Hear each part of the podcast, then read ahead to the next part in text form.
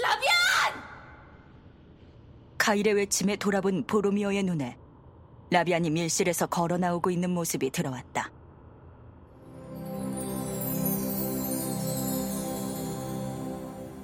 오른손에는 뇌신의 지팡이를, 왼손에는 듀란딜 신척을 높이 든 채 당당한 표정으로 다가오는 그녀의 모습은 의연하다 못해 아름답기까지 했다. 갑작스런 사태로 고블린들이 주춤거리는 사이에 보로미오는 다시 칼을 주우며 일어섰다. 카일도 활로 몸을 지탱하며 몸을 일으켰다. 라비아는 미리 회복 주문을 외워놓았는지 신척을 간단히 휘둘러 보로미오와 카일의 부상을 치료하고는 말했다. 늦어서 미안. 이제 다시 시작하자고. 보로미오는 억제할 수 없이 솟구치는 웃음을 한번 크게 웃고는 무시무시한 힘으로 고블린들을 향해 돌진했다.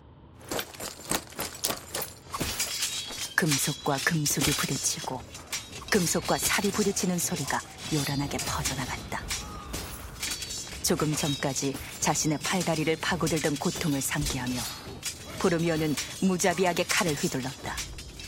고블린들의 가죽 가피와 구리방패는 성난 파도 같은 그의 기세를 막아내기엔 역부족이었고 엘프의 화살은 그의 사각으로 달려드는 놈들을 꼬박꼬박 거꾸로 때려주었다. 보르미오가 신들린 듯 몸을 놀리며 죽음의 원을 그리자 고블린의 검은 피가 사방으로 튀었다. 보람이야! 저 벽의 틈! 거기가 열쇠야! 정신없는 보로미오의 귀에 위의 목소리가 들려왔다. 뒤에서 관전을 하고 있더니 나름대로 파악한 바가 있는 모양이었다. 보로미오도 짚히는 것이 있어 무너진 오른쪽 벽으로 전진하려고 했으나 놈들의 수가 워낙 압도적이어서 쉽지가 않았다. 뇌전!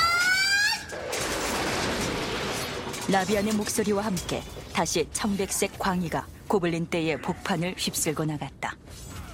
위례 라이트닝과는 비교도 안 되는 엄청난 파괴력이었다. 벽의 틈새까지 일직선으로 뻗어간 뇌전의 진로에 서 있던 대여섯 마리의 고블린들은 타오르는 게 아니라 아예 풍선처럼 터져버렸다. 순간을 놓치지 않고 벽을 향해 돌진한 보로미어는 벽에 이르러 그 안을 들여다보고는 그만 깜짝 놀라고 말았다. 고블린 병사로 가득하길 기대했던 방 안에는 타오르는 화덕 위에 얹힌 거대한 무쇠 손만이 덩그러니 놓여 있을 뿐 텅 비어 있었기 때문이다.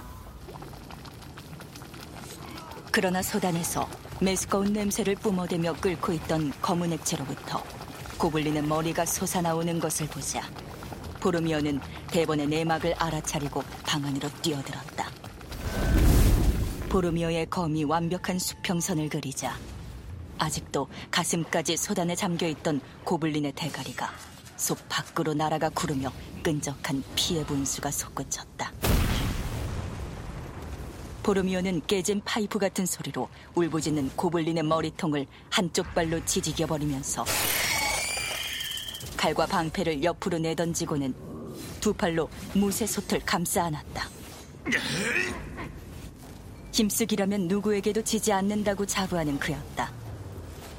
보르미오가 이를 악물자 캐러밴 전체가 목욕을 할 만큼 커다란 솥이 화덕 위에서 조금씩 들썩거리기 시작했다.